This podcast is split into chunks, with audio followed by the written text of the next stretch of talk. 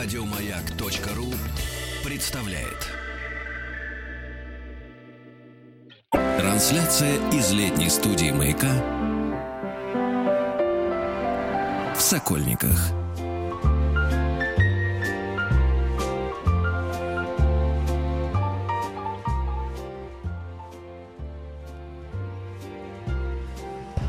Добрый день. Работает летняя студия «Маяка» в парке «Сокольники». Я Евгений Стаховский. И это очередная программа из цикла «Театр у микрофона». И я с большим удовольствием готов представить вам сегодняшнего нашего участника. Это Дмитрий Петров, лингвист, ведущий программы «Полиглот» на телеканале «Культура». Дмитрий, здравствуйте. Добрый день. Да, спасибо, что вы добрались до нас сегодня. Спасибо, и, что пригласили. Да, и в рамках нашего театра у микрофона, не сомневаюсь, мы услышим несколько, ну, как я полагаю, несколько произведений, связанных, э, видимо, с какой-то определенной литературой, литературой, завязанной на каком-то конкретном языке. А, ну да, сегодня речь будет идти об английском языке. И авторы, которых мы сегодня почитаем, а, один из них английский, другой американский. Английский автор – это а, всемирно известный поэт, прозаик, мыслитель, лауреат Нобелевской премии по литературе Радиард Киплинг. Киплинг э, истинно британский автор, и в то же время он достаточно космополитичный, один из тех, которые принадлежат всему миру. Э, недаром в некоторых индийских справочниках по литературе он э, считается англо-индийским писателем. Ну, собственно говоря, родился он в Бомбее, и, конечно, в первую очередь он известен по историям э, книги «Джунглей», о Маугли – мы знаем массу фильмов, а, мультипликационных фильмов, а, которые основаны на этих историях. Но, кроме этого, он прославился как поэт, создатель совершенно неповторимого стиля для мировой и, в первую очередь, для английской, для британской литературы. И э, можно сказать, что в, этой, в своих стихах в нем отражается именно и его индийские, ну, если не корни, то его, э, так сказать, индийский фон, который сопутствовал его взрослению, его становлению как человека, мужчины, писателя. Э, мы знаем, конечно, что это писатель, поэт, который пишет об Англии по каким-то британским мотивам, и э, индийские мотивы проявляются э, в книгах о Маугли – но менее известны и другие такие международные э, завязки, так скажем, э, Киплинга. Например, его очень волновала э, русская, российская тема. А среди его стихов э, большое, большую долю занимают такие достаточно пространные, э, балладные произведения. И, в частности, э, одно из них говорит о том, как американские и британские браконьеры, э, невзирая ни на что, идут охотиться в северные арктические воды, которые принадлежат по тем временам Российской империи. Россияне гоняют их со страшной силой с помощью своих линкоров, обстреливают, но э, цена на мех столь высока, что смелые англичане и американцы, верные своим пиратским корням, идут на любой риск, чтобы этот мех раздобыть. Интересно, что Киплинга часто считают таким провозвестником британской имперской идеи. Мы знаем, что у него есть такие произведения, как «Бремя белого человека», которое говорит о миссии британцев, которые несут свет цивилизации и культуры э, отсталым народам по всему миру. И, э, в общем-то, многие упрекают его за шовинизм – но э, человек он был, по сути, э, не столько э, империалистически направленным, сколько очень искренним. И, как говорится, все, о чем он думал, все, что он переживал, э, он проявлял это в своем творчестве, в своих э, стихах, в своих поэмах, балладах. Э, я хочу прочитать э, его стихотворение, э, которое, текст которого известен очень многим россиянам. Более того – Многие восприняли его в песенной форме и даже некоторые считают, что это чуть ли не русский народный романс. Тем не менее, это стихотворение Редерда Киплинга в переводе Кружкова, которое я сейчас вам и предложу. Называется стихотворение «Цыганский путь» или «Цыганская дорога». Мохнатый шмель, надушистый хмель, Мотылек на вьюнок луговой. А цыган идет, куда воля ведет, За своей цыганской звездой. А цыган идет, куда воля ведет, Куда очи его глядят. За звездой во след он пройдет весь свет И к подруге придет назад. От палаток таборных позади К неизвестности впереди — Восход нас ждет на краю земли. Уходи, цыган, уходи. Полосатый змей в расщелину скал, Жеребец на простор степей. А цыганская дочь за любимым в ночь По закону крови своей. Дикий вепрь в глушь торфяных болот, Цапля серая в камыши, А цыганская дочь за любимым в ночь По родству бродяжьей души — и вдвоем по тропе, навстречу судьбе, не гадая, в ад или в рай. Так и надо идти, не страшась пути, хоть на край земли, хоть за край. Так вперед, за цыганской звездой кочевой, к синим айсбергам стылых морей, где искрятся суда от намерзшего льда под сиянием полярных огней. Так вперед, за цыганской звездой кочевой до ревущих южных широт, где свирепая буря, как божья метла, океанскую пыль метет. Так вперед за цыганской звездой кочевой на закат, где дрожат паруса. И глаза глядят с бесприютной тоской в багровеющие небеса. Так вперед за цыганской звездой кочевой – на свидание с зарей на восток, Где тихая нежна розовеет волна, На рассветный вползая песок. Дикий сокол взмывает за облака, В дебри леса уходит лось. А мужчина должен подругу искать, Издавна так повелось. Мужчина должен подругу найти, Летите, стрелы дорог. Восход нас ждет — на краю земли, и земля вся у наших ног. Известнейшая вещь, конечно, и да, спасибо большое.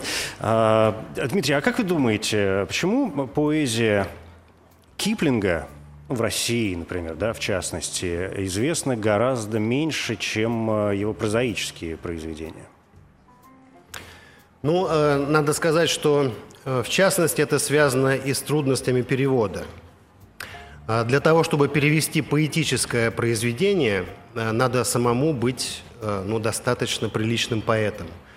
А поэтому все великие русские, российские переводчики любой зарубежной поэзии, в частности английской, были в первую очередь поэтами. Мы знаем такие великие имена, как Пастернак, Маршак, многие другие – ну, в частности, известно, что первые поэтические произведения фактически создавались людьми, эм, которые для многих из нас в первую очередь известны как поэты. Ведь переводами занимались все русские поэты, начиная с Пушкина и до Пушкина, начиная с Ломоносова, Державина, Тредьяковского, которые делали великолепные переводы античной литературы – а, ну, собственно, этот фактор очень сужает круг тех людей, которые могут предложить читателю не просто адекватный, но и э, насыщенный, заряженный эмоционально перевод. Вот, пожалуй, а, это и обусловило то, что прозаические произведения, ну, в случае Киплинга это, конечно, Маугли, известны гораздо больше, потому что это классика детской литературы – а хорошая детская литература а, – это само по себе очень редкое явление, особенно когда а, мы знаем ее а, вот в самых разных форматах. Мы знаем замечательный советский мультипликационный цикл о Маугли. Пожалуй, так. Люди, которых вы перечислили, на мой взгляд, помимо того, что, в принципе, ну, что называется, с технической стороны подходили к э, переводу поэзии, просто для собственного, может быть, даже какого-то удовлетворения и интереса, наверняка делали это и для того, чтобы, поскольку многие из них были энциклопедисты и люди науки в том числе, да, а не только литературы, допустим, и не только культуры, а, делали это еще и для того, чтобы самим попытаться постичь всю структуру и мелодику чужого, другого языка.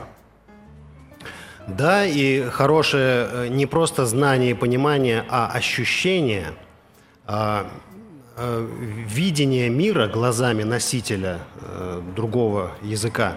Это, это еще один фактор, это еще одно условие возможности выполнять правильный, а, интересный перевод поэтических произведений.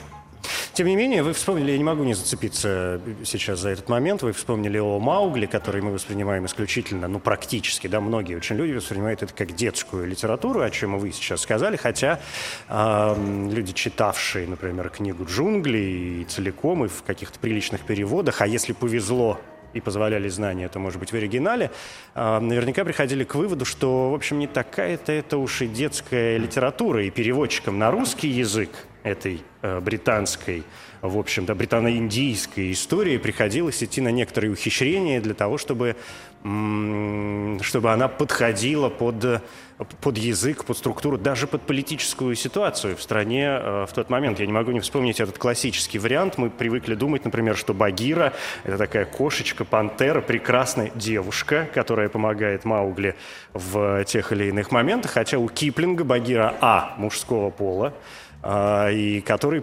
необходим был в этой книге для того, чтобы Маугли э, проходил какие-то очень важные для человека и, для подрастающего мужчины моменты а, ну, практически так называемые инициации, да, это и охота, и ухаживание за девушками, и взросление, и даже сексуальность. А, да, я соглашусь с этим.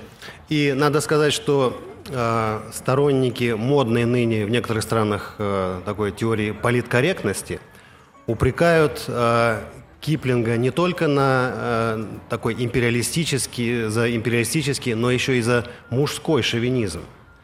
А, потому что в центре его творчества идет ли речь о завоевательных походах британской армии а, или об отношениях между мужчиной и женщиной, или в той же истории Маугли о становлении человека.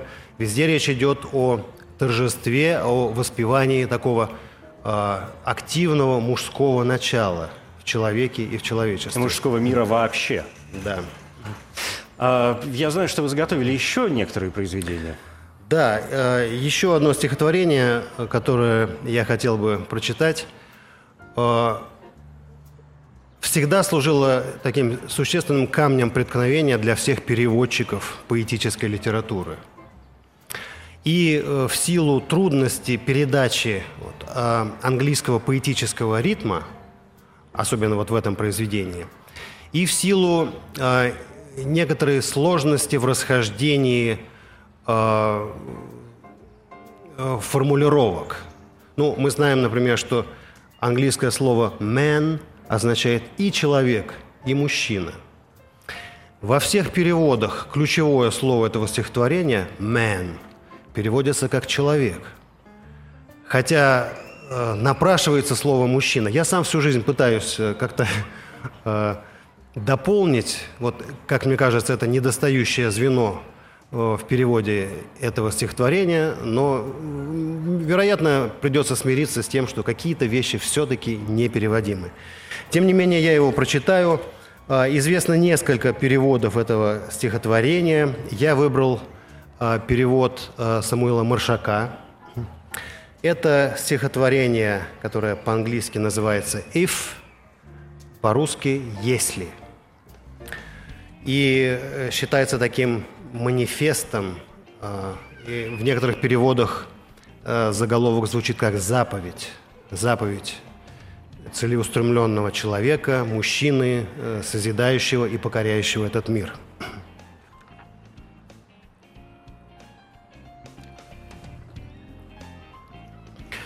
О, если ты спокоен, не растерян, когда теряют головы вокруг. И если ты себе остался верен, когда в тебя не верит лучший друг. И если ждать умеешь без волнения, не станешь ложью отвечать на ложь, не будешь злобен, став для всех мишенью, но и святым себя не назовешь. И если ты своей владеешь страстью, а не тобою властвует она, и будешь тверд в удаче и несчастье, которым в сущности одна цена, и если ты готов к тому, что слово твое в ловушку превращает плут, и, потерпев крушение, можешь снова, без прежних сил, возобновить свой труд, и если можешь все, что стало, тебе привычным выложить на стол – все проиграть и вновь начать сначала, не пожалев того, что приобрел. И если можешь сердце, нервы, жилы так завести, чтобы вперед нестись, когда с годами изменяют силы, и только воля говорит «держись». И если можешь быть в толпе собою, при короле с народом связь хранить и, уважая мнение любое, главы перед молвою не клонить, и если будешь мерить расстояние, секундами пускаясь в дальний бег, Тогда земля твое, мой мальчик, достояние. И более того, ты человек. Спасибо. Ну, здесь действительно, если прислушаться и вспомнить то, о чем вы говорили перед э, прочтением этого стихотворения, то, конечно, могут появиться довольно различные смыслы в основе. Да, да. И, ну, в частности, э, э, образ Маугли тоже здесь где-то очень близко. С Киплингом, э, конечно, происходят удивительные какие-то истории. Он, безусловно, один из самых популярных писателей э, британских вообще, людей, которые писали на английском языке, и один из самых популярных писателей в э, России – да, и, и в Советском Союзе это было, в общем, его достаточно много издавали, причем не только какие-то отрывки, да, в укороченном варианте книгу «Джунглей», но и его новеллы, и другие произведения, и знаменитейшие «Ворота ста печалей», и прочие индийские какие-то вот эти околоколониальные истории, о которых вы напомнили. Как вы думаете, вообще Киплинг эм, опирался на какое-то прошлое, на прошлых авторов, на культуру британскую, прежде чем э, понял, что он сам может э, внести в нее существенный вклад? А, я думаю, несомненно, а, был ряд английских, британских авторов, которых можно в какой-то степени считать э, предвестниками, предшественниками Киплинга. Но заглядывая еще э, более вглубь э, поэтической истории человечества, мы можем видеть, что в творчестве Киплинга очень сильны языческие мотивы, языческие мысли. Он очень часто обращается к мифологии самых разных народов. Мы встречаем и образы и э, индийской мифологии, э, Шива, Вишну, Махадев. Э, мы встречаем упоминания вавилонских богов, э, Митра, э, какие-то отголоски египетской мифологии и, разумеется, классической э, греко-римской э, традиции. Из британских э, я бы сказал, что есть определенный э, отсыл к древней английской литературе, причем, пожалуй, можно заглянуть э, вглубь истории вплоть до Беовульфа. Затем э, Джон Мильтон, э, создатель такой э, немножко пафосной, протестантской, э, жесткой, суровой поэтической истории – вот. И, конечно, ряд э, таких предшественников, более близких в историческом э, понимании к нему, такие как Байрон, Шелли. Романтические мотивы э, позволяют предположить, что он очень увлекался, очень хорошо знал английский фольклор. В частности, э, есть у него целый ряд произведений, посвященных морякам – пиратам. И здесь, конечно, мы невольно вспоминаем, что э, в то время были очень популярны какие-то морские э, песни, которые сочиняли э, английские матросы, английские солдаты. То есть солдатский, матросский фольклор для него был тоже очень близок. Ну, в общем, да, разброс, конечно, достаточно широкий. Сейчас притормозим немножко, уйдем на новости, после этого вернемся и продолжим. Трансляция из летней студии «Маяка» в Сокольниках. Евгений Стаховский, рядом со мной Дмитрий Петров, лингвист, ведущий программы «Полиглот» на телеканале «Культура». Сегодня мы погружаемся в мир англоязычной э, литературы. Ну, разобрались, мне кажется, уже с Киплингом, и вы обещали сегодня обратиться Раз, еще... Разобраться еще с кем-нибудь. Да-да-да, и обратиться к э, американской литературе. А, да, не знаю, удастся ли нам э, разобраться, потому что этот автор достаточно э, специфический, своеобразный и очень интересный. Это Ричард Бах, э, ныне живущий, американский писатель, э, прозаик, э, человек, который стал заниматься литературным творчеством достаточно поздно, на достаточно позднем этапе своей жизни. Мы знаем, что в его творчестве очень сильны такие элементы, связанные с воздухом, с полетом, потому что он сам страстный пилот, а, и, насколько я знаю, он продолжает летать до сих пор, до сегодня.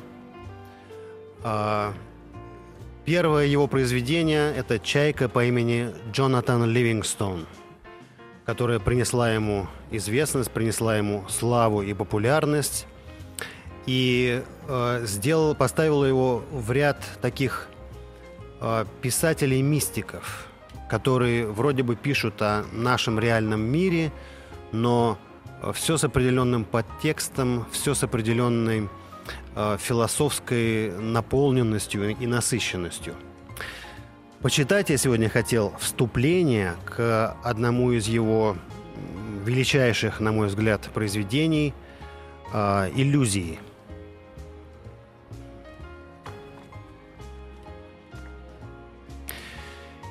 И пришел на эту землю Мессия, и родился он на священной земле штата Индиана, и вырос он среди таинственных холмов к востоку от Форт Уэйна. Мессия знакомился с этим миром в обычной школе штата Индиана, а потом, когда вырос, стал автомехаником. Но у Мессии были и другие знания, и получил он их в других краях, в других школах, в других жизнях, которые он прожил – он помнил их, и эта память сделала его мудрым и сильным.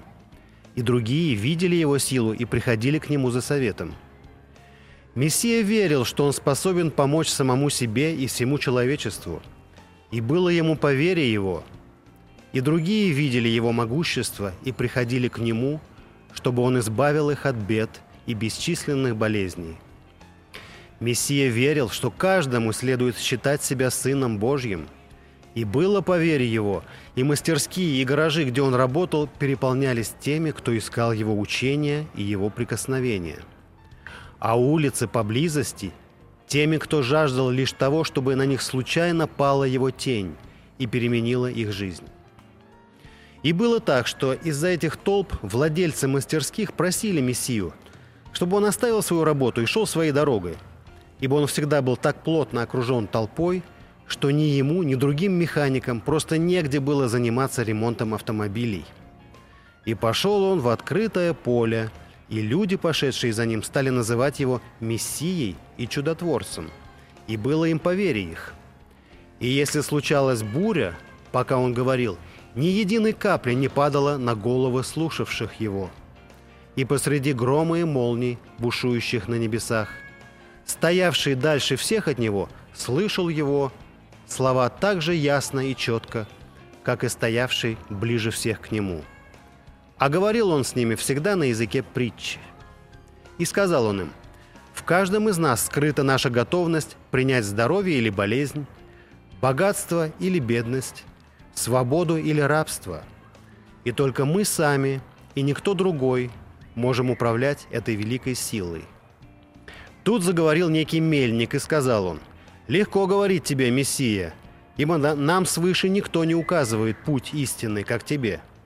А тебе не приходится зарабатывать на хлеб в поте лица твоего, как нам. В этом мире, чтобы жить, человек должен работать.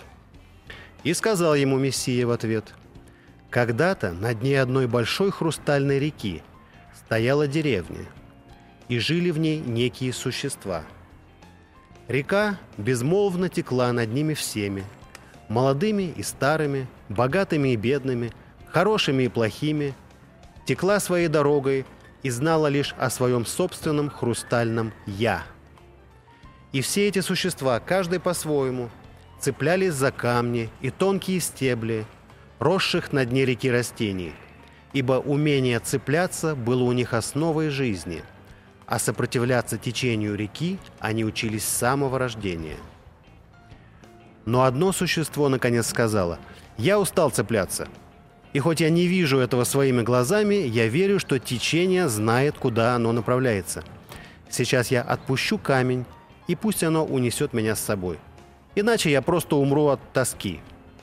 Другие существа засмеялись и сказали «Дурак, только отпусти свой камень, и твое обожаемое течение так тебя перекувырнет, да шмякнет о камни, что от этого ты быстрее помрешь, чем от скуки». Но он не послушался их и, набрав побольше воздуха, разжал руки, и в тот же миг течение перекувырнуло его и ударило его о камни.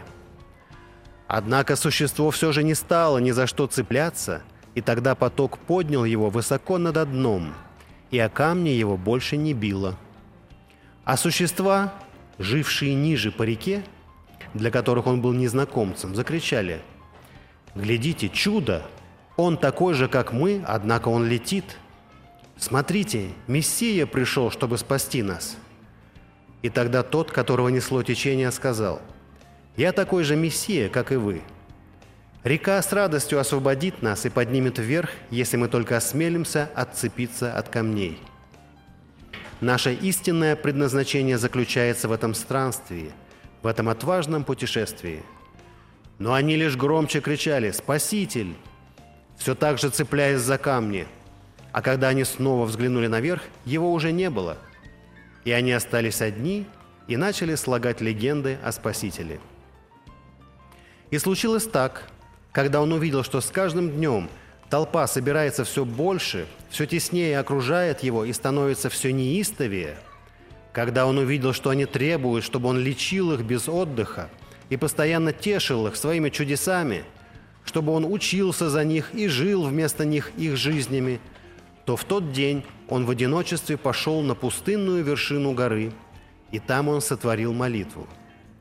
И молвил он в своем сердце – беспредельный сияющий абсолют. Если будет на то воля Твоя, пусть минет меня чаша сия, позволь мне отказаться от этой невыполнимой задачи.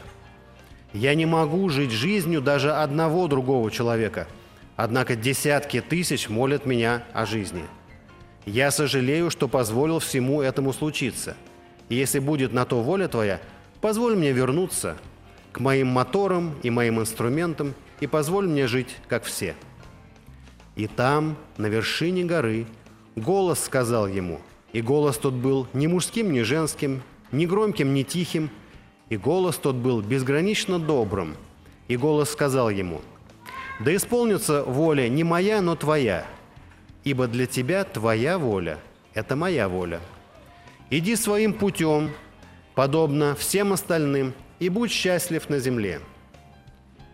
И, услыхав это, Мессия обрадовался – и, поблагодарив, спустился с горы, напевая незатейливую песенку. А когда толпа окружила его, моля его лечить за нее и учить за нее, и пичкать ее постоянно пониманием, забавлять ее чудесами, он, глядя на них, улыбнулся и сказал «Я ухожу». На мгновение толпа от удивления оцепенела. И сказал он им, «Если человек сказал Богу, что больше всего он желает помочь миру, полному страданий, и неважно какой ценой, и Бог ответил и сказал ему, что он должен сделать, следует ему поступить, как ему было сказано. «Конечно, учитель!» – закричала толпа. «Ему должно быть приятно испытать даже адские муки, если его об этом попросит Господь. И неважно, каковы эти муки и насколько сложна задача – Честь быть повешенным, слава быть распятым и сожженным, если о том попросит Господь», — сказали они. «А что вы сделаете?» — сказал Мессия толпе. «Если Господь обратится прямо к вам и скажет, «Я приказываю тебе быть счастливым в этом мире до конца твоей жизни», что вы тогда сделаете?» И толпа стояла в молчании. Ни единого голоса, ни единого звука не было слышно на склонах горы, и во всей долине, где они стояли. И Мессия сказал в наступившей тишине, «На пути нашего счастья да будет так, чтобы нашли мы учение, ради которого выбрали именно эту жизнь. Вот что открылось мне сегодня, и решил я оставить вас, чтобы шли вы своей дорогой, как сами того пожелаете». А сам он пошел своей дорогой сквозь толпы и покинул их и вернулся в привычный мир людей и машин.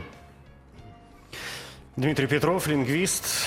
Вступление к иллюзиям Ричарда Баха действительно насыщенное даже какими-то мифологическими и мистическими этюдами, и, безусловно, этюдами очень проникновенными и философскими. Копаться в нем, наверное, интересно. А вам а, приходилось читать Баха на, ну, в оригинале? Да, конечно. Я даже делал попытки э, перевода отдельных глав из этого романа. И, да, и когда-то они даже печатались. То есть можно поискать?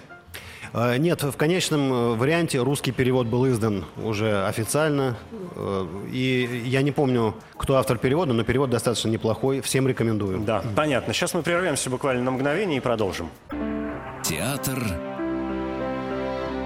у микрофона. Трансляция из летней студии «Маяка» в Сокольниках.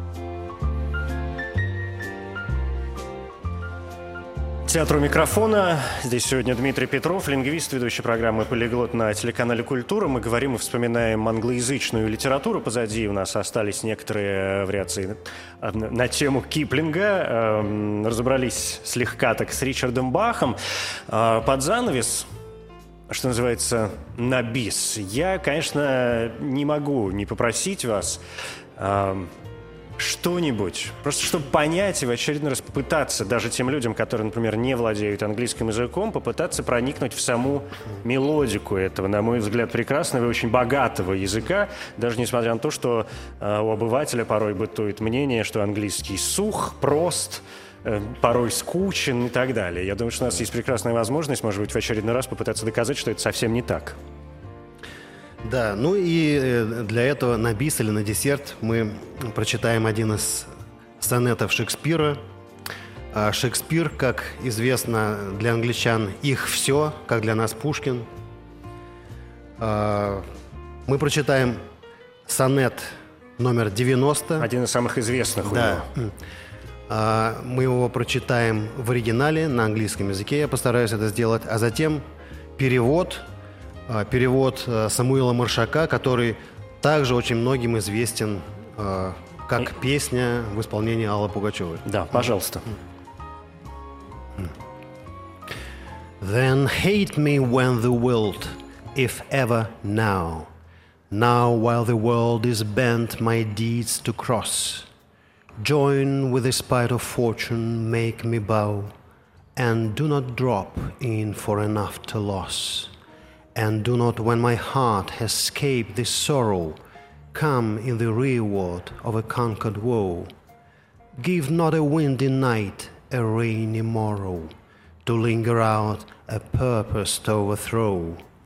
If thou wilt leave me, do not leave me lost when other petty griefs have done their spite. But in the onset come, so shall I taste at first the very worst of fortune's might and other strains of woe, which now seem woe, compared with loss of thee, will not seem so. Прекрасно. Ну и теперь э, перевод Самуила Яковлевича Маршака. «Уж если ты разлюбишь, так теперь, теперь, когда весь мир со мной в раздоре, будь самой горькой из моих потерь, но только не последней капли горя. И если скорбь дано мне превозмочь, не наноси удара из засады. Пусть бурная не разрешится ночь дождливым утром, утром без отрады. Оставь меня, но не в последний миг, когда от мелких бед я ослабею. Оставь сейчас, чтоб сразу я постиг, что это горе всех невзгод больнее, что нет невзгод — а есть одна беда – твоей любви лишиться навсегда. Спасибо большое. Уильям Шекспир, 90-й сонет в таком вот двояком, в общем, варианте. У нас есть буквально еще одна минута, и коль уж мы вспомнили о Шекспире, хотя, в общем, я думаю, мы о нем и не забываем никогда, в тексте в английском э, Понятно, что это достаточно давний английский язык, и некоторые слова, которые присутствуют в этой поэзии, сегодня, э, в общем, уже, наверное, не употребляются. Да, есть довольно древние э, варианты, ну, скажем, там, слова «воу» или само обращение местоимения «ты». Ну, да, даже архаическая, архаическая форма спряжения. Да. Э, если сейчас слово «you» означает «и ты, и вы», в староанглийском, в английском времен Шекспира было слово «thou». Которая означала «ты», как раз, да, ты, и отличалась да. от... Второе лицо в единственном числе. Да. Спасибо большое. Дмитрий Петров, лингвист, ведущий программы «Полиглот» на телеканале «Культура». Я буду очень надеяться на то, что, может быть, сегодня мы смогли не то чтобы, конечно, открыть какую-то новую грань, но подстегнуть э, кого-то, кто, может быть, на мгновение забыл о существовании англоязычной литературы, да, вспомнить, что есть э, ну, вот столько прекрасных авторов, которым не лишне, наверное, иногда возвращаться. Спасибо вам большое, что пришли. Спасибо, что позвали. Да, я Евгений Стаховский, это был «Театр у микрофона». Еще больше подкастов на радиомаяк.ру